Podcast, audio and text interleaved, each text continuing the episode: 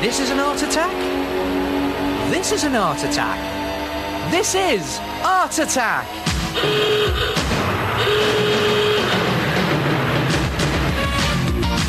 There was a notable death last week.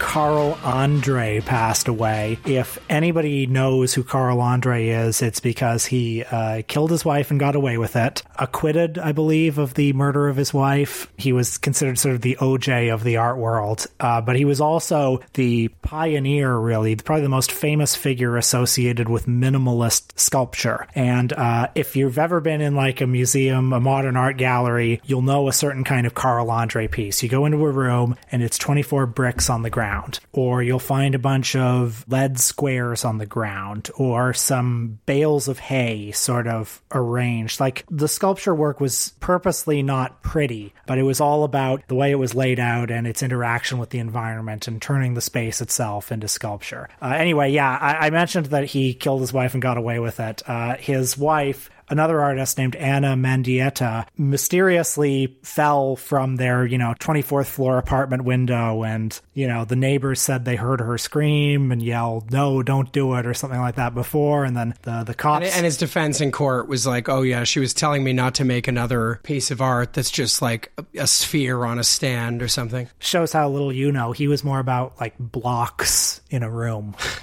so like, even like, more boring. Like brick and you know just just the purity of it you know?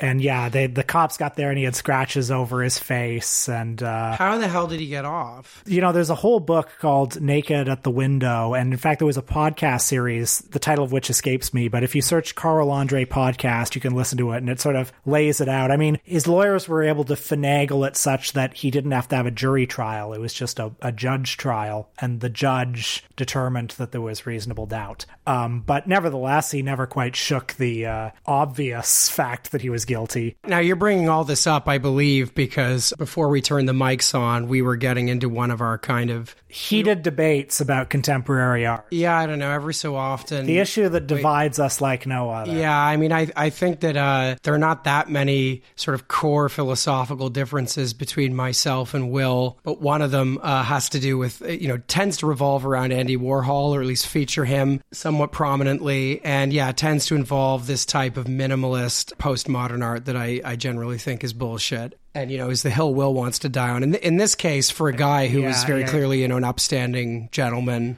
Yeah i mean i'm obviously at a disadvantage in this particular case because carl andre is not necessarily a hill i want to die on for either moral or aesthetic reasons. Yeah by the way if you'd been his lawyer you know you're not putting a very good case for it here already. If you'd been his lawyer i'm not sure he would have gotten off. The best case i would make for carl andre as an artist is i kind of get a kick out of it. Like if i if i go into the tate and i see the 24 bricks on the ground with nothing else in the room, I think, ha, you know, that's showmanship. That's what I think.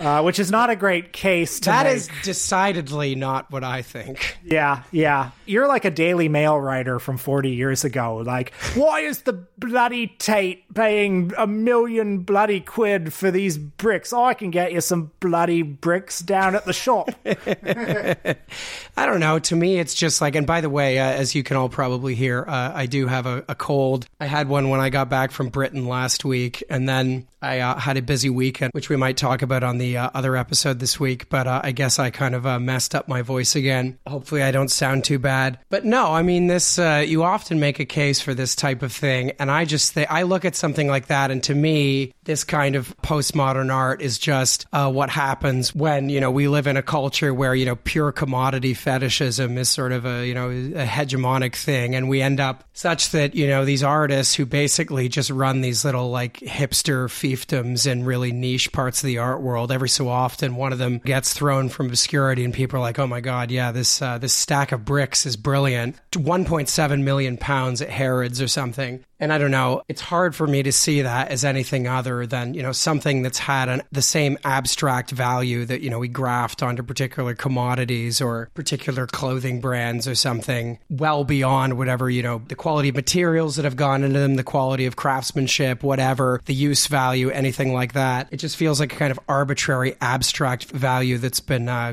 grafted on. And I feel like I have trouble getting on board with that. Well, I mean, I would have to take it on a case by case basis and I would also have to consider the sort of cultural context in which these provocations emerged. And make no mistake, the Carl Andre art is a provocation. Like maybe 50 or 60 years ago, whenever he was doing it, to have this in the history of sculpture at that moment and say, this is a sculpture. Prove to me that this is not a sculpture. This manipulation of space is a sculpture. That's a more powerful gesture then than it is now. Now that it's been like grandfathered into uh, the canon, you know. You see, I would just reply to that. Uh, okay, uh, go back to sculpture 2,500 years ago, and people had already they were already doing a better job than you're doing now. What do you think of the abstract expressionists like Pollock? Do you have do you have much truck for that? I haven't spent enough time with them to really give you an educated opinion. Although you'll notice the painting that's sitting behind you right now as we're speaking, which was by a fellow called Gordon Teskey, who's a, a family friend, and I actually do rather like that. I actually I think I have more time for abstract expressionism. In fact, I saw some wonderful German expressionists when I was in uh, London recently. Not the painters, obviously, their work, but I think you can do remarkable things with abstract form actually, and with painting. You know, you have color, you have texture, you have a lot going on. You have balance, you have technique. Sure, yeah, I don't sure. know. So yeah, I actually do feel like I have more time for that. Which, uh, which Andre, my friend, my hero,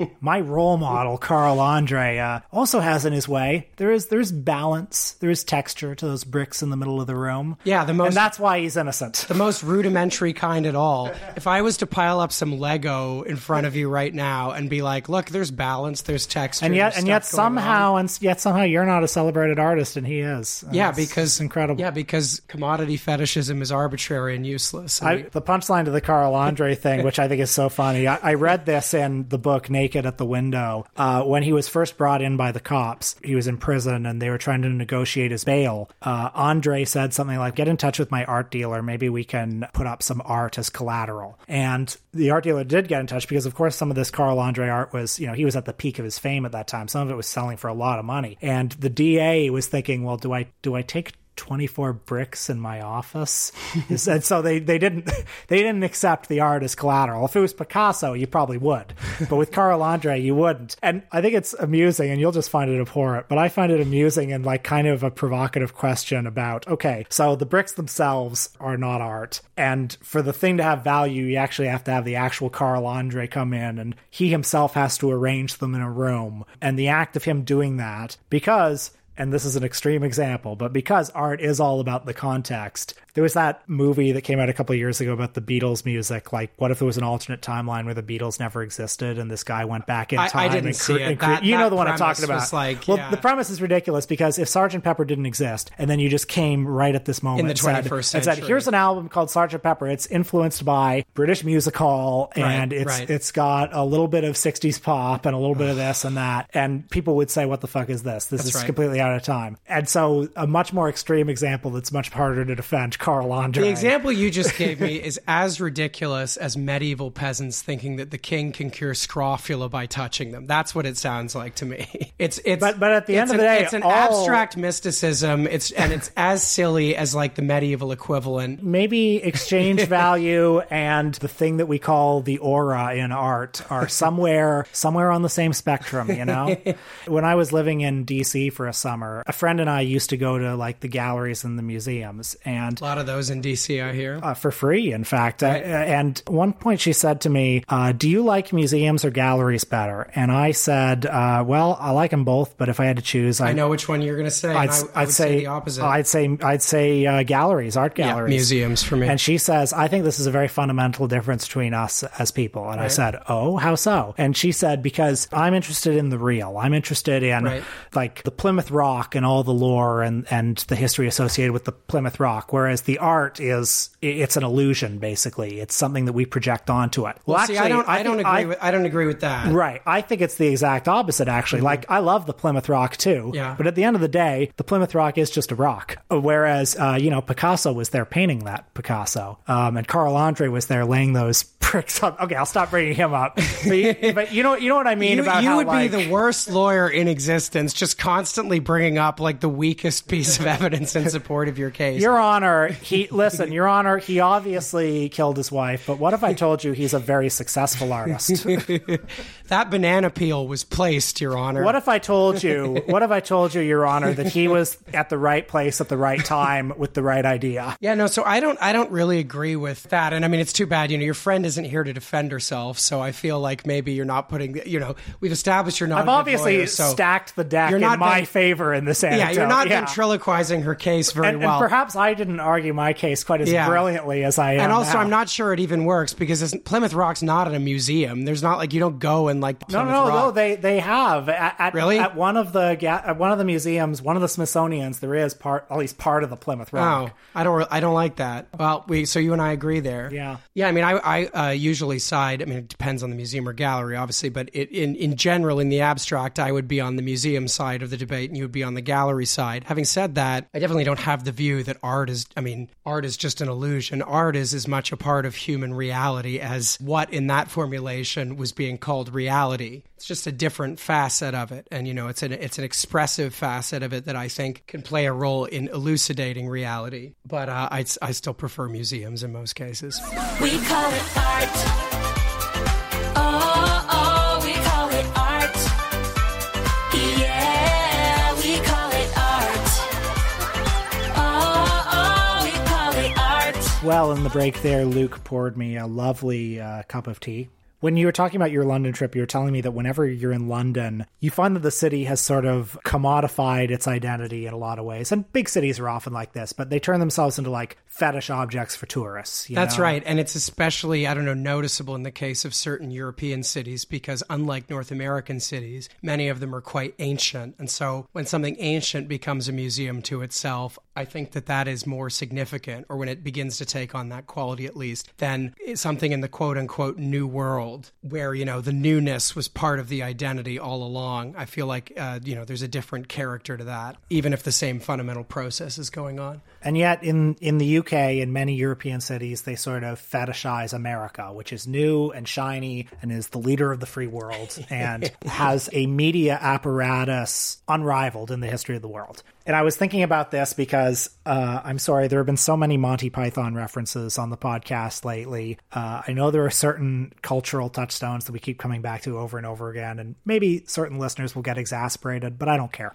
Monty Python is very important to Will. It's very important to me too, but it's important to Will in a way that I don't know certain obscure socialist writers are important to me. But I was picking Michael Palin's diaries off the shelf again, which I'm perpetually doing. You know, whenever I uh, need something to fall asleep to, I'll often pick his three volume set of diaries off the shelf. And I was flipping through the 1970s and I came upon the section when he's talking about hosting Saturday Night Live for the first time. You know, he hosted at the height of the Bill Murray, Dan Aykroyd era. There's a passage where he says, you know, woke up this morning at my hotel in New York, uh, try not to think of the crushing weight of all the millions of people who will be watching tonight. You know, it could be movie stars, ex presidents, uh, Mick Jaggers, you know, all this, that, that. Does that, he that. specifically name Mick Jagger? He specifically names because that's Jagger. especially funny given that he's in the United States. It's like you know you were on the BBC. There's a pretty good chance Mick Jagger, you know, he's a fellow countryman. So, he's probably yeah. watching like the Flying Circus or whatever. Uh, indeed, he was, I believe. uh, that show was very popular amongst people like, you know, Pink Floyd and the Beatles. That's and, uh, right. That's Ge- right. George Harrison himself paid for Life of Brian. He funded it. That's right. So I love the idea that it's only scary if Mick Jagger's watching if you're on American TV.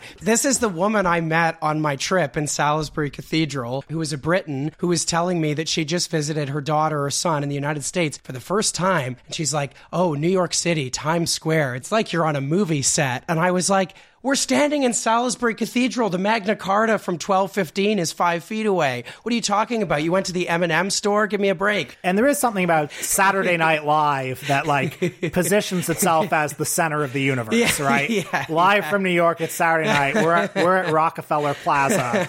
Uh, if you're hosting the show, you are the king of popular culture for that night. King for a night. you know you're you're you're reading this book uh, and over the course of these three volumes he kind of gets gradually more and more famous like at the start, he's like a gigging journeyman writer at the BBC. And then as the diaries go on, it's like, oh, apparently Elvis Presley is a fan. You know, Johnny Cash is a fan. Or it's like you're at the 90s, it's like, oh, here I am at lunch with Prince Charles. And this happens very gradually over the course of it. But yeah, when he's on SNL, the weight of the center of American showbiz is is so enormous. And you do think like, you know, when they're writing about the BBC, it's as if he's on a public access channel. It's the BBC. Well, that's the thing. Like when Monty Python's Flying Circus was at its height, it was getting like nine or 10 million people watching it, which is like 10% of the country. Okay. It's, it's so funny, like, because in modernity we experience, you know, the historical process faster than people did in previous epochs. It's like Britain was the biggest empire in the world, like the, the biggest empire of all time, less than 100 years before Michael Palin was born. And like, he's already moved on and he's like, oh my God, like the United States, SNL. It would be like if people in like 5th century Italy were like, oh my God, I thought I'd made it. Then I found out that my Sophocles adaptation was the toast of Constantinople. Can you believe it? But during this section of the book, you can sense a certain, I don't know if rift is the right word, but a certain tension developing between him and Eric Idle, who is the most America obsessed member of the group, the most showbiz obsessed. He was the one who was friends with David Bowie, George Harrison, Pink Floyd. He was the one who hosted SNL first and had a TV special that Lorne Michaels produced, The Rutles. Uh, the week Palin hosts, Lorne Michaels says, You know, I'd love to do a show with you on NBC, kind of like The Rutles. You know, I'll produce it, you write and star in it, we'll sell it all over the world. And Palin is like incredibly flattered and he's very excited. It's like, oh, Lorne Michaels wants to make a show with me. And Idle is on the phone saying, You got to do this. This is huge. It's the next step. It's America. Uh, but there's a, a passage, I think, to Palin's credit, where he says something like, "But but I I think Idle is too into this America thing. I think that way lies artistic compromise and getting too caught up in the shiny surface of things."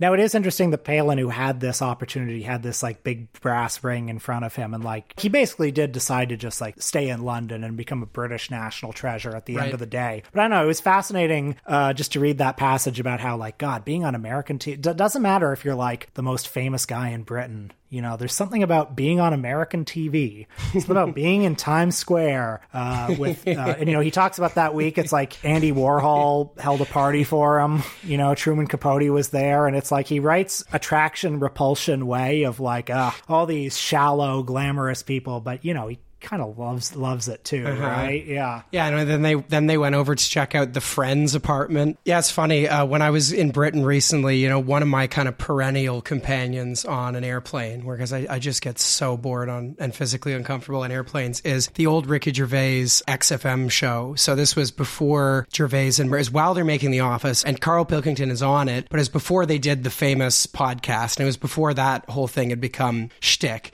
and it's really really funny. It was so funny because they were writing the office at that time where in which they would take three months to write 25 minutes of script and then they would just go on the radio each weekend with no preparation and increasingly their producer and his incredibly weird way of uh, seeing the world just became the show and they couldn't do without him. But one of the things they would do uh, constantly was just make fun of their like tin pot radio station they were on make fun of their show constantly bring to attention how shitty a job they were doing and how little prep they did. Carl Pilkington would play the one take ad reads that Gervais had done over the weekend that he was like embarrassed to put on the radio. Pilkington, that is, Gervais obviously couldn't care less, but they had a bit over and over again where they would give out prizes and they'd be like the shittiest prizes ever. It would be like a copy of K-Pax on VHS signed by Kevin Spacey. Or actually, if you look at the Wikipedia page for the uh, Joaquin Phoenix joint, not critically acclaimed, uh, the Fireman movie, what's called Ladder 49, there is a section on that about how it became a bit on the Ricky Gervais show to make fun of how they had to give it away. And I'm forgetting what the movie was, but one time a Merchant brought up the fact that whatever shitty thing they were giving away was billed on the cover as having a special appearance by Eric Idle.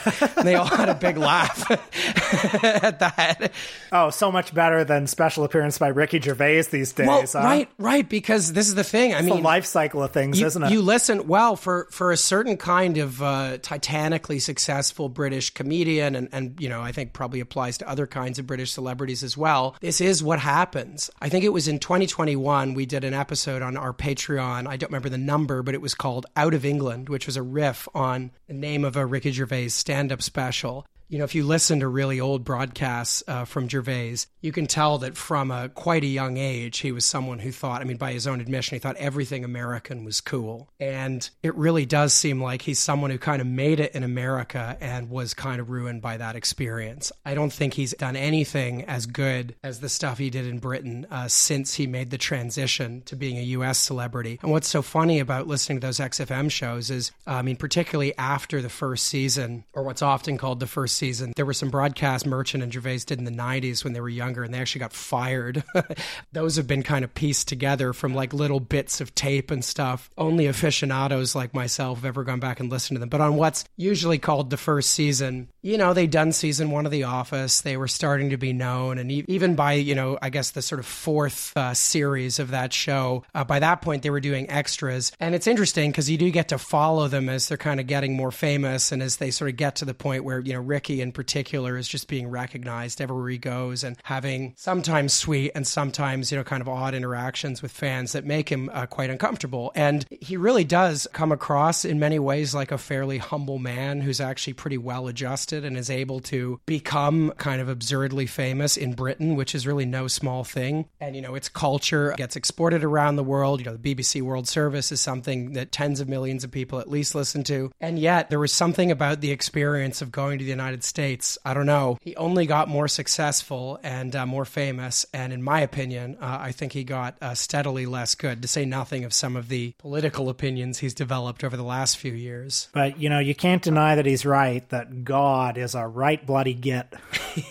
well, perhaps time to shift over to the movie. Luke and I uh, both write sometimes. It's been known to happen. We've both stared at the blank page and wondered where should this project start? What should be the boundaries? Should it begin at the dawn of civilization? Uh, is it time to get a muffin? Something something Will and I have come back to, just a perennial theme in our conversations going back probably 10 years now, is that there's an experience that we've both repeatedly had where, yeah, you're staring at a blank page, and both of us have written many articles before, but you're staring at that page and you feel as if you're writing an article for the first time again. And you're having to yet again undergo this kind of Promethean act of creation. And I mean, this is something you can feel even when you're writing about something that's kind of dumb or, or simple or relatively straightforward to treat. It's just part of the pathology of being a writer, I think. Well, I have two kinds of experiences. One is exactly what you're describing, where it feels like writing something for the first time. And the other is, and I haven't had to do this as much lately, but when you're doing uh, hack work, you know, when you're doing the bill paying work. Oh, I wouldn't know anything about that. Yeah, that. you wouldn't know anything Never about done it. that. You know, life is long. That's that's what I'll say to that. Uh, and pretty soon somebody's going to come to you and say, "Would you like to write an advertorial for 2000 big ones?" and you're going to say, "2000 big ones? That can pay my rent for a month." Not in this city, buddy. yeah, yeah, you're right. That's when you revert to your inner Donald Kaufman and you say and you say, "You know, I love structure. I love intro paragraph, first interview quote, context paragraph, paragraph that adds some interesting miscellaneous information, and then conclusion paragraph. and if you look at some of my hack work over the years, you will see this beautiful rhythmic structure that is all the same. well, unlike me, you actually went to J school and they teach you that kind of thing, don't they? they do teach you at J school, but I actually think I kind of They teach you to think in graphs, and think- they teach you to approach. Okay, you got a 700 word report to write, so here's how you build it in a modular way. I grew up reading Entertainment Weekly, so I I got it in my bones Earlier. very young. I understood what an article looks like. anyway, we are going to be talking about the 2002 film Adaptation. To begin, coffee would help me think. Coffee and a muffin. I'm going up to Santa Barbara this Saturday, and I, I was wondering. Oh, I'm sorry. so I'll just be right back with your pie then. Drum roll, please. I'm gonna be a screenwriter, like you. I'm putting in a chase sequence. So the killer flees on horseback, cops after them on a motorcycle, and it's like a battle between motors and horses, like technology versus horse. Susan, we would really like to option this. You want to make it into a movie? I want to know what it feels like to care about something passionately. Chef's Kiss. I knew nothing about this movie when Will suggested it. It did not take him long to sell me on it. This is some of the most fun I've had watching something for this podcast in quite a while.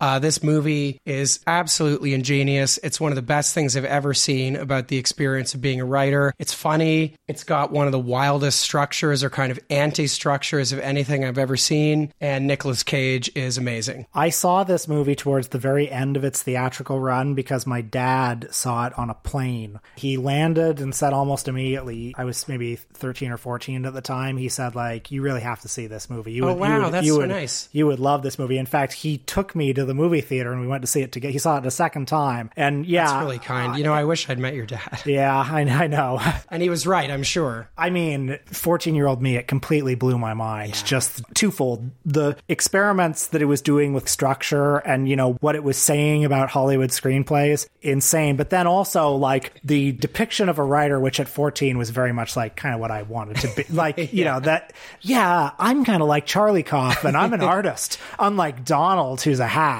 But maybe. Maybe we all have the inner hack in us. Oh, yeah. And then there are these things called screenwriting gurus and screenwriting classes and the three act structure. This is a craft, and that's- you can learn it. But but also that's for posers. That's for people who aren't like genius That's thinkers right. For like me, me. for me, there's just a wellspring of inspiration that's organic, and, I don't and- have and to. I don't need any of that shit. I haven't even I haven't even learned the form yet, but I'm going to break it down. Before we get too excited here, we should uh, explain to people what adaptation is because it is a unique film. Right, and if you haven't seen it, I'm sure many of you have, but if you watch it. but if you haven't seen it, it's well worth watching. You'll have a very entertaining two hours. It is ostensibly an adaptation of Susan Orlean's book, The Orchid Thief, which was originally a New Yorker article. Susan Orlean was, and I believe still is, a staff writer at the New Yorker. She's played in this film by Meryl Streep. Both the book and the article are about a man named John LaRoche, played by Chris Cooper, who was an eccentric ecologist fellow who uh, had a particular niche where he would go with indigenous people in Florida to the protected and preserved, like wetland and swamp areas, and help them identify and steal rare plants and flowers, including orchids. Because indigenous people, thanks to several court rulings, are allowed to do that, or were allowed to do that at least in Florida protected territory. Uh, he was never the one, you know, cutting the branch off, uh, but he was the one who could guide them. So when she wrote this article and book, he was kind of fighting various court cases asserting his right to do this. Uh, and she wrote this book, which of course I haven't read, that, as Charlie Kaufman says in the film, is uh, flowery New Yorker shit. You know, lots of stuff about uh, flowers, and maybe the orchid is is kind of a metaphor. Um, I, I gotta tell you, maybe the book's wonderful. Sounds a little mid to me listening to it here. Well, certainly when we're introduced to it in the it does seem like, you know, it's initially presented anyway as that kind of classic long form uh, magazine article that is, you know, distinctly middle brow, that has a certain kind of literary pretension, is, is maybe even written in, a, in an engaging and crisp kind of prose that feels provocative without necessarily being so, that perhaps begins to present its story in very straightforward terms and then slowly builds a metaphor around itself and maybe starts to insert the writer's own autobiography in some way. And of course, in the case of, you know, the orchid, the orchid is something rare. It's asexual, so it reproduces itself. And so obviously, you know, it's the kind of thing that uh, is very pregnant with metaphor, especially for the purposes of something like that. Now, there are a lot of layers to this film, and I think it's very much an open question how we're actually supposed to think about the metaphor of the orchid because in the end, this film becomes a commentary on itself and it becomes about Charlie Kaufman, who is a character in the film played by Nicolas Cage and is also the film's actual real life screenwriter. The film becomes about his writer's block, his inability to find a story in the book that isn't hack. You know, he doesn't want to do the hack things that the suits are asking him to, where they're like insert a romantic plot or something like that. And the way he solves it in the end is partly by making a film that dramatizes his own writer's block and kind of mythologizes it. So the film is very layered and uh, ambiguous in that way. So, for most of the first half of the movie, it has a parallel structure of, on the one hand, a straight adaptation of The Orchid Thief, charting the subject journalist relationship between LaRoche and Orlean. Is that every one of these flowers has a specific relationship with the insect that pollinates it. There's a certain orchid looks exactly like a certain insect, so the insect is drawn to this flower. It's double, it's soulmate, and wants nothing more than to make love to it. After the insect flies off, spots another soulmate flower and makes love to it, thus pollinating it. Chris Cooper, by the way, very good in this film. I would say almost as good as he was in a little film called uh, Irresistible by Jon Stewart, which is probably how he'll be remembered. Yeah, you're the only person who remembers that he was in that, what his role was, uh, what even that movie was. Without Googling, all of you at home, skill testing question, explain the plot of that movie without looking it up. So, yeah, the first half of the movie is partly about that, and partly three years later, Charlie Kaufman, the actual writer of Being John Malkovich and Eternal Sunshine of the Spotless Mind and other films, played by Nicolas Cage, trying to adapt this book into a movie that is pure and true and does not conform to Hollywood cliches. Now, in the opening credits of this film, you will see that the screenplay is credited to Charlie Kaufman and Donald Kaufman. Donald Kaufman does not actually exist. I believe he is the only fictional character nominated for an Academy Award. Uh, he is Charlie Kaufman's fictional twin brother, also played by Nicolas Cage in this film. I do want to pause for a second here to just talk about Nicolas Cage's acting a little bit, um, because as we've discussed before, Will, you know, he's become something of a meme. You know, Nicolas Cage, he's epic, folks. Uh, have you heard this? Uh, but he really is good. And you were recalling to me that uh, comment that Ethan Hawke made that's, I think, really on point where he said, you know, Nicolas Cage is the only person to do something new with acting since Brando. You know, everybody is working within the method school now. Nicolas Cage does not do that. And you can really see that in this film. And the effect is so good because he plays these two brothers and they're so different. They are completely different characters. And yet they look the same. They look exactly the same, except, you know, Donald is a little plumper and his hairline is worse. But in spite of those things, he's more charismatic. He has a more satisfying life. He's a lot happier. His sex life is much better, etc. Nicolas Cage is obviously known for like the big moments, you know, not the bees, you know, the, the freak out moments, but you know, like like any good actor, he he understands the value of understatement. He knows that the face is a whole terrain. Uh, and I, I and, found myself looking at his face and his expression so much throughout this movie. you know just just a furrowed brow can be a completely different landscape. tiny than- little tiny little gestures that are sometimes just absolutely filled with emotion or yeah like little crinkles of the cheek that are somehow incredibly funny stuff like that And for much of the movie, these two characters, Charlie and Donald Kaufman, these twin brothers, are ideological and temperamental opposites. Charlie is an artist. Donald is a hack. Donald, for the whole movie, uh, you know, wants to write a screenplay of his own, and when he does, it's a really crass and formulaic sounding thriller, a very gimmicky, uh, multiple personality disorder thriller called The Three, that of course ends up becoming a, a hot ticket item around town. Okay, there's a serial killer, right? Well, no, wait. And he's being hunted by a cop, and he's taunting the cop, right? Sending clues who his next victim is. He's already holding her hostage in his creepy basement. So the cop gets obsessed with figuring out her identity, and in the process, falls in love with her, even though he's never even met her. She becomes like, like, like the unattainable, like, like the Holy Grail. It's a little obvious, don't you think?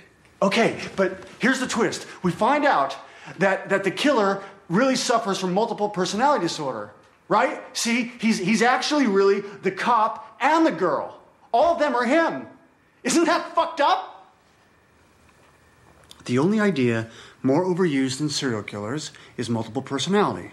On top of that, you explore the notion that cop and criminal are really two aspects of the same person. See every cop movie ever made for other examples of this. Mom called it psychologically taut. The other thing is, there's no way to write this. Did you consider that? I mean, how, how could you have somebody held prisoner in a basement and, and working in a police station at the same time? the crux of the chase scene is that there's a chase happening where it's between a car and a horse and it's supposed to some supposed to be some bullshit heavy-handed thing about like you know a chase scene. It's a battle between you know man and machine or something. And he's saying how would this work? Because these people are ultimately the same person. So how's there a chase scene? He never explains it. It's never worked out. It's never resolved he's a man who's absolutely obsessed with structure. He keeps talking about this guy Robert McKee, who again is a re- is a, in real life is a real screenwriter. Robert McKee, who we meet later in the movie, is played by the wonderful Brian Cox. And for the first part of the movie, every time McKee is referred to, it's just stuff like, uh, "Oh, you should come to his screenwriting class." You know, I learned that we all write in a genre. You know, what's yours? Mine's thriller, and it's just like he's being taught screenwriting in such a formulaic way, and he approaches it like that. I mean, it, he's basically gone and he's a guru who's given him his astrological sign. Like that's what's going on here. I, I mean, what's funny though is the Donald character is so vulgar in a lot of ways, but there's a kernel of truth to what he's saying. Where like, yeah, genre is important, just as any sort of structure is important. Uh, the scene that I think I used to sell you on watching this movie, which is one that's been ringing in my head a lot lately, is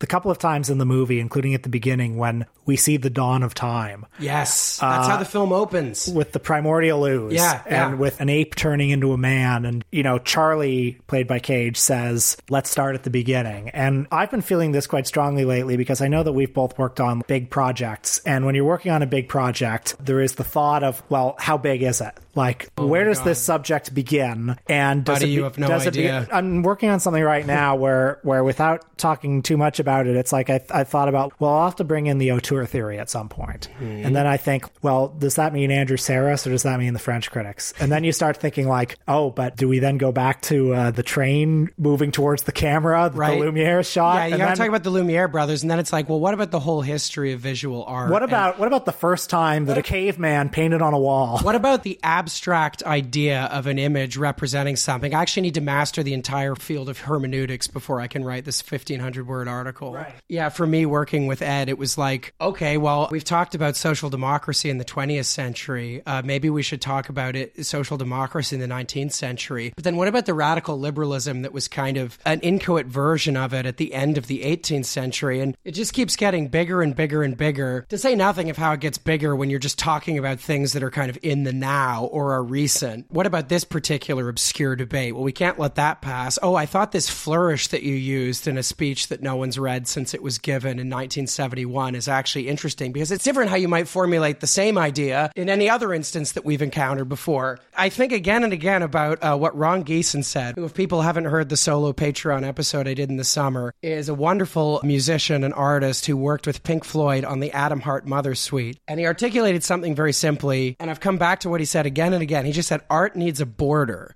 And I actually don't think, even though I guess in order to create anything, you have to know that in some way, it is so completely and utterly true. And I think it's one of the most daunting things about writing because, particularly if you care about something, there's a mania that can kind of take hold, a mania to always be magisterial. You have to develop almost a kind of perverse relationship to your subject. You have to obsess over what to other people might be the most banal or mundane or granular details. And you have to do that in many cases to really tell a story properly, to develop the kind of emotional investment and intellectual investment that you need to have in something to really carry it through, especially if it's a big project. And at the same time, all those things can actually undo a big project. Actually, if I can take us on one more digression here, I was recently uh, listening to a series of lectures that the writer Hilary Mantel gave for the BBC before her death. If people aren't familiar with Hilary Mantel, she wrote these uh, great, expansive historical novels that were uh, exquisitely well researched. I'm reading one right now. She wrote about the French Revolution.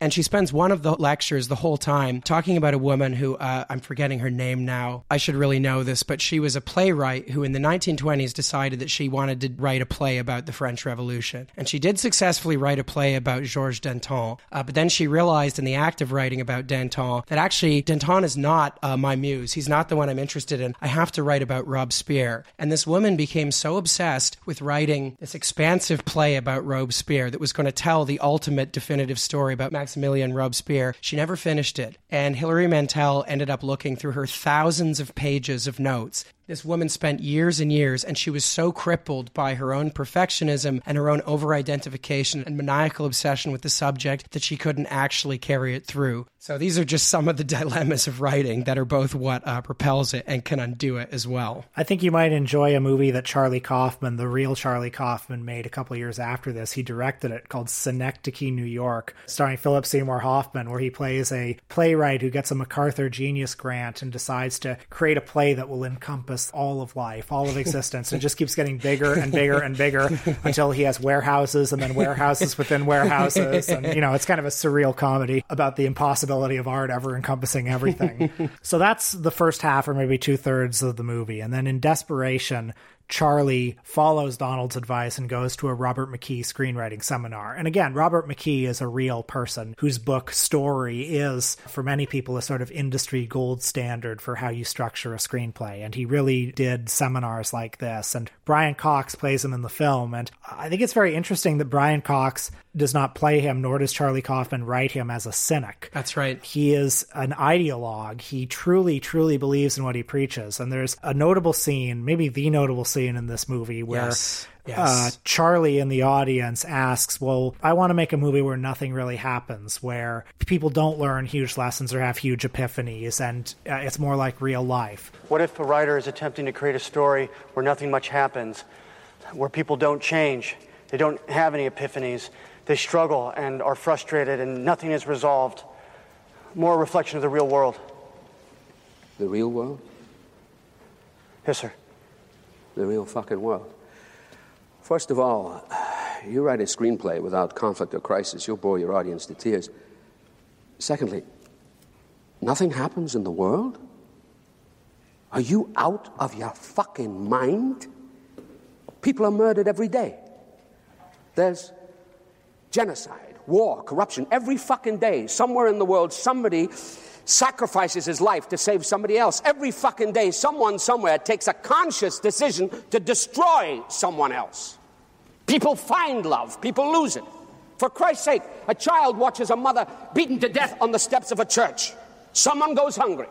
Somebody else betrays his best friend for a woman. If you can't find that stuff in life, then you, my friend, don't know crap about life. And why the fuck are you wasting my two precious hours with your movie? I don't have any use for it. I don't have any bloody use for it. Okay, thanks.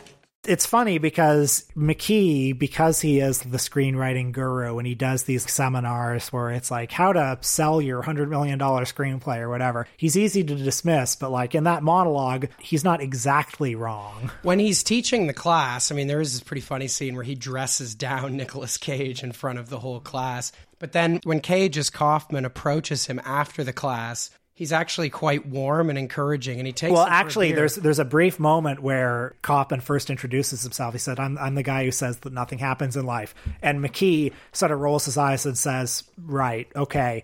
Like he's you can tell he's genuinely offended by the thing that Kaufman Yes, said. yes. It goes against his ideals, Mhm. actually. Yeah. But then, you know, if you really think about the things he's saying in the class and the thing he says to Charlie when they go to the bar after, in the class, one of his main arguments, he says, you cannot have a protagonist without desire. It doesn't make any sense. And okay, uh, one could draw hack conclusions from that, and lots of people have. Lots of people have taken up that idea or something like it, and they've written narratives that are very artificial, perhaps have great entertainment value or commercial valence, but aren't very good art. Nonetheless, that is kind of unavoidable if you're writing a fictional narrative. It is very hard to have a protagonist without desire. What is the protagonist driving towards? You can say arcs are artificial because life is more ambiguous, but as we've been discussing, art needs a border, and that's one of the ways that you impose a border on a narrative.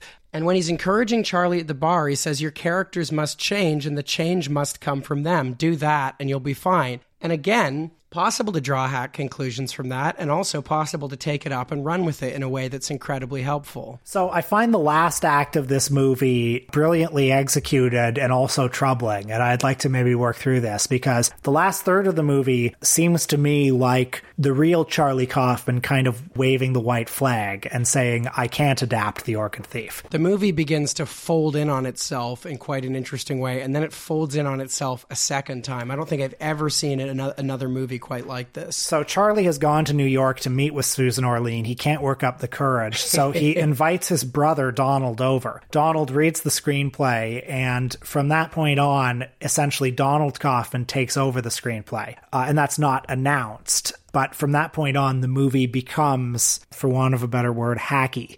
Uh, a, a new thread develops where, and this is absolute spoiler territory, Yes. uh, Susan Orlean, it turns out, is having an affair with LaRoche. And not only that, they are in cahoots in a drug trafficking enterprise. She goes down to Florida and, you know, they have sex and they do drugs and uh, they do all these illegal activities. And much of the last third is the two Kaufman brothers going down like a heist to try to to try to catch them.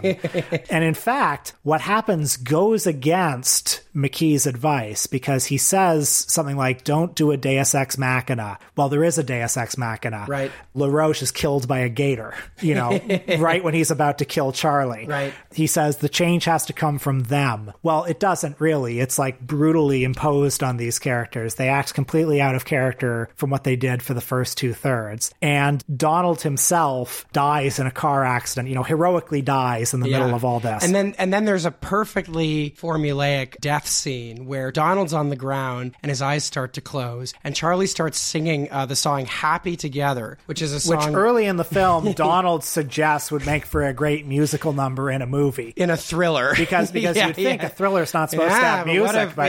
Casablanca had a song. Yeah, and then and then Donald's eyes start to open again for just a second. One last whiff of human connection before he finally vanishes into the oblivion of death. And it's totally hack, but it actually kind of works. The film has a number of moments like that that actually grab you pretty strongly. It's directed by Spike Jonze and it's done very, very well. There's an earlier scene in the movie where, if you remember, the Chris Cooper character, LaRoche, is recounting to Susan Orlean his tragic backstory. And there's a scene where you see the car crash in which, you know, he backed a car into the road and killed his mother and uncle and put his wife into a coma and got seriously injured himself. And there's a sequence where he's being sort of wheeled off on a gurney.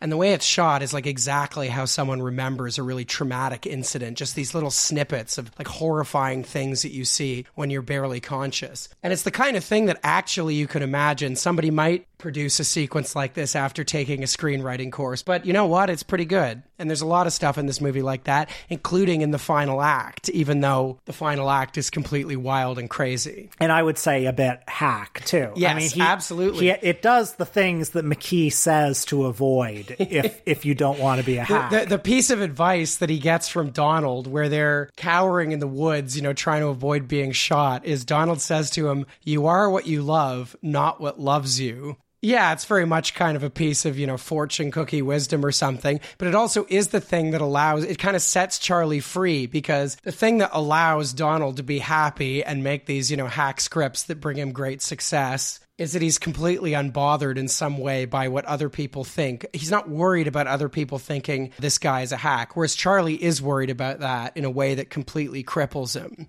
There's a further autobiographical element that I want to bring in here, which is, of course, the the real Charlie Kaufman did write being John Malkovich, and there's some what appears to be actual footage from the set of that. And if anyone's seen being John Malkovich, which if you haven't, you should see it. It's great. We'll do an episode on it sometime. Another crazy sort of meta movie. And there's a scene in adaptation where Charlie is meeting with one of these hack suits who keeps making very off color comments about various women that he can see through the glass. He makes some comment as Charlie's explaining, I, I can't adapt this. There, there's not enough here. I don't want to, I can't just write something crazy. And the suit says to him, Charlie, you know, writing crazy stuff, that's what you do so well. And I love this detail because it's an insight into the fact that uh, Charlie Kaufman is clearly bothered by the success of being John Malkovich in some way. I'm sure he was happy it was so successful. It's a very good film, but also in the scene, he seems to be telling us that you know he felt like he was being typecast as the guy who just writes kind of crazy, wild. and that do, doing know. meta movies is like a shtick. That's right. Yeah. And one of the ways he sort of uh, worked out that particular insecurity is by writing another even crazier meta movie. That's great. Well, you know what? What troubles me about the end of the film is that early in the film, several times in the film, Charlie says, "Why can't somebody just make a movie about flowers?" And the conclusion at the end appears to be, "You can't." Right. The conclusion seems to be, actually, you've got to have some kind of Hollywood ending, some Right. kind of story. Well, and the film, and this film does have a Hollywood ending, doesn't it? Because there's a character played by Cara Seymour who, at the beginning of the movie, you know, she's clearly interested in Charlie, but he just, he does not know how to talk to people. Like, he's very uncomfortable with women, but he, I mean, he doesn't even know how to talk to his own brother either. He's just crippled, not just as a writer, but just interpersonally. He has so many insecurities. And so he just, he can't seal the deal, even with this woman who's clearly interested in him. And at the end of adaptation, you know, major spoiler alert here, there's this perfect Hollywood ending where he's able to get over himself. He's able to confess his love to her. She's just been around Europe with her new, you know, husband or something. And she's sort of saying, you know, I, I can't, I have to go. And then she turns to him and she says, you know, I, I love you too. And then he does a voiceover, breaking another one of Brian Cox's rules never do a voiceover. And as you see him driving home, you hear his voiceover say, I know how to finish the script now. After his lunch with Amelia, Kaufman drives home and he understands how to finish his script. You know, the end. But you know, I would contend that it is possible to make a movie about flowers. I would contend that it is possible to make a sort of lyrical, beautiful movie that doesn't conform to the sort of uh, Hollywood ending model. And it's been done a lot in, you know, the experimental film realm. You know, I think of, uh, now, a few weeks ago, you may recall that I brought up the example of Jonas Mekas because of his uh, ties to uh, uh, certain elements in Lithuania before the Soviets came in. Right. But I will say that in the 70s, he made some lovely experimental films. Right. One in particular called Walden Diaries, Notes, and Sketches, which is a sort of kaleidoscopic view of the 1960s that he made with his little Super 8 Bolex camera. And uh, it's a remarkable film because, you know, there will be a moment where he's at the bed in with John and Yoko, Right. you know, in their Montreal hotel. And then the next moment, he's on the bus. And then the next moment, he's following chipmunks and squirrels in Central Park. And the next moment, oh, Andy Warhol is hosting a party for the Velvet Underground. Right. And then the next moment, oh, we're ice skating in Central Park. and there's a moment towards the end of that film where you're seeing some particularly prosaic images. Right. And you hear his narration say words to the effect of, these are just some images, you know, in his heavy Lithuanian Right, accent. right. Uh, Images for me and some friends of mine. And you can look at them if you want and just enjoy the images. I hear that and I'm, I'm hooting and hollering. It's like, yeah, just show me some fucking images, you know? and like, it's a beautiful movie that doesn't conform to any of that. But the thing is, it wasn't made in Hollywood. It Right. was made completely outside the system, and Right. it, and it was made for for zero dollars. And essentially, at the end of adaptation, there's a sort of thought that, like, look, we're still going to work within the system here. Maybe I'm innovative within the system, but at the end of the day, I I can't adapt the Orchid Thief. Now, there's some ambiguity too, because to what extent are we supposed to regard the Orchid Thief as something worthy of that kind of treatment? I'm not sure. They have actually. There's a bunch I want to say on this. I think it's very interesting the status of the Orchid Thief story and the Susan Orlean character within this movie because, as we said off the top of the conversation, when she's first introduced, it does seem like you know she's kind of a hack writer, and the story she's doing is yeah decidedly mid. But I don't know. As you learn more about it, you know, before the kind of final act where the film collapses in on itself, and it seems to be happening, you know, purely within Charlie's mind. She develops some more. I mean, this is definitely one of the more interesting uh, characters I've seen rendered by Meryl Streep. She actually seems quite frustrated in trying to develop the story. There's a lot of stuff where you see, yeah, kind of back in time, you know, she's working on the story, she's doing field work, and she's both, you know, sitting and, and trying to write it. And she actually has a lot of kind of inner struggles herself. She's struggling because she can't develop the same interest in orchids as LaRoche, her subject. She's struggling because she actually, as she says, she hasn't figured out how to care about anything as much as people care about these orchids. And, you know, there's one scene where we see her at dinner with some of, I don't know, her like hack bourgeois Upper East Side friends, and they're having just the most vapid conversation ever. And she's kind of making fun of LaRoche a little bit. Yeah, absolutely. But then when she goes off and has a private moment, it seems like that's actually not really how she feels.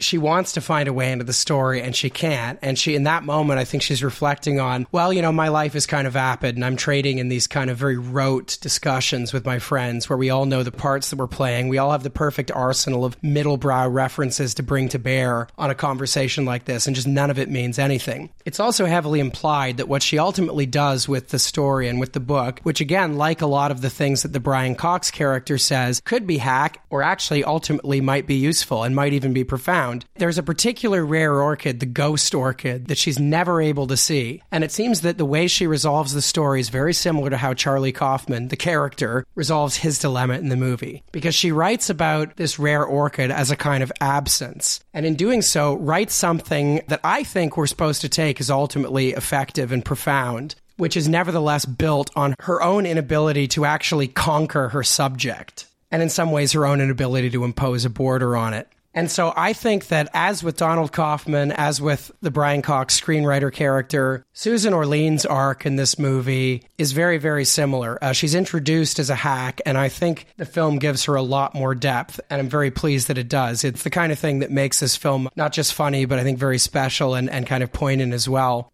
I actually think, Will, that I may have a, a somewhat less cynical reading of the film than you. I do think it raises a lot of things that you've talked about. And in pitching it to me, you suggested that its ultimate conclusion was kind of, you know, you can't fight City Hall. If you want to be an artist, you have to make these kind of compromises, both with the craft itself and also commercially. One thing we haven't talked about at all are these kind of, uh, I don't know what to call them, wet dream sequences uh, that appear throughout the film. There are various moments when Charlie fantasizes himself having sexual encounters with the various female characters, and they initially present as real, but then you find out they're his masturbatory fantasies. Yeah, he's just awake in bed, and they're the product of a fantasy world that is actually quite abject and pathetic because in real life, he's somebody who's just completely unable to interact with, uh, well, women or anyone, any other human being, regardless of gender. But I think the film is also sort of using sex as some kind of metaphor for writing. And here I think it's it's using the orchid and the symbolism associated with that in actually a fairly earnest way because again, the orchid is asexual. And Charlie is fundamentally asexual as well, not only in the literal sense, but he's asexual as a writer because he doesn't want to put his writing in conversation with anything else. He doesn't want to put it in conversation with the real world because he doesn't want to be tainted by it. And it seems to me that if there's a non cynical reading of the film, what it may really be saying at the end is that it's not an act of surrender to impose a border on your art, it's necessary. And imposing a border means having some kind of dialogue with the world around you and with your audience. You know, that is absolutely necessary in the act of screenwriting. I don't know if that all made sense, but that was my less cynical reading of the movie. It is a journey of evolution, adaptation. The journey we all take. A journey that unites each and every one of us. Darwin writes that we all come from the very first single cell organism. Yet here I am. And there's LaRoche. There's Orlean. And there's the ghost orchid all trapped in our own bodies in moments in history. Before we go, Donald Kaufman in this movie, disguised as his brother, asks Susan Orlean if you could have dinner with any historical figure, who would it be? It's a hack question, uh, befitting a hack character, uh, but I'm going to ask it to you. If you could have dinner with any historical person, who would it be? I don't know how to answer both because it's a hack question, but also because I'm not sure what the terms are. The terms are whatever you want them to be. Okay, well, uh, you can go back in time. They can come to your time. Because yours was that you want to talk to Charlie Chaplin. Yes, but but in 1917. Exactly. I want to talk to Chaplin because there's lots of interview footage of him in like the 50s, the 60s, the 70s. Uh, but uh, in 1917, he's been making movies for three years. He's starting to hit his stride. You know, he's the first superstar, and he's figuring out what his voice is. In 1917, he's like perfected the two reel comedy format, and he's thinking like, well, there's got to be something bigger than this, and that's eventually what leads you to the Gold Rush, City Lights, you know, all those movies. And it's also at a moment when the American film industry itself is just barely out of the Nickelodeons. Uh, so I would like to talk to him in that moment, and then I would step on a bug and ruin all of history. yeah, history would be different, and somehow the Michael and Us podcast would still exist. I'd say to him, Charlie, you see those gears over there? Wouldn't it be fucked if somebody was like winding through those gears? And wait till I tell you about this guy, this painter in Germany. You're going to be hearing about pretty soon. Who do, who do you want to meet? I don't see. I just wouldn't approach the. I don't know. I don't have a Get- name get- for you. not even a hack answer. I, I just, uh, for me though, the most interesting question here is not the name; it's what the terms are. Because I would not approach it in the way you did. I don't know why you would want to meet Charlie Chaplin and then impose a constraint, like, "Oh, I want to talk to him only in 1917." because that's the version of him that we don't see as much. But what I'm saying is, what if you could meet Charlie Chaplin, and I don't know, maybe he appears to you like Charlie Chaplin looked in 1917, but he has the knowledge, like he has a magisterial knowledge. He's Charlie Chaplin outside of time. And you can just talk to him about anything. And he has the collected memories of Charlie Chaplin. Wouldn't you rather do that? Because if I was meeting a historical figure, if I could actually do this, I think I would approach it instrumentally. You know, if to I, extract as much knowledge as you can. that's right. It's like I wouldn't say, "Oh, I want to meet Leo Tolstoy in the 1860s when it, you know there's this incredible period of ferment going on and he's working on some of his best known stuff." I want to meet Leo Tolstoy with the total knowledge of Leo Tolstoy because I want the full journey and then I want to learn everything I can from that. Okay, so with these terms, then I would want to meet Socrates because uh, we know very very little about him except what his disciples wrote. And I want to find out what actually happened in his life, what he actually believed, and what wasn't kind of imposed on him later. And I want to find out if he was really that chill when he drank the poison, whether he was really uh, having philosophical debates until he breathed his last. I think he'd be insufferable. I think he'd just own you with logic. I, you want to know something? I bet I know more than he does. I bet I, I bet I could own him with uh, uh, knowing how a cell phone works. It's like I, I have more cool bon mots in a fucking day than you had your whole life, Socrates. Yeah, and then he'd reply, uh, "Yeah, that's great. Well, have you considered how statecraft is like a horse, and you just vanish in a puff of smoke?" Nothing much happens. The images go. No tragedy, no drama, no suspense. Just images for myself and for a few others. One doesn't have to watch. One doesn't.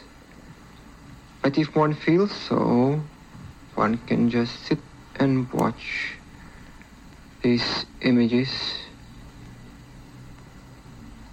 which I figure as life will continue won't be here for very long.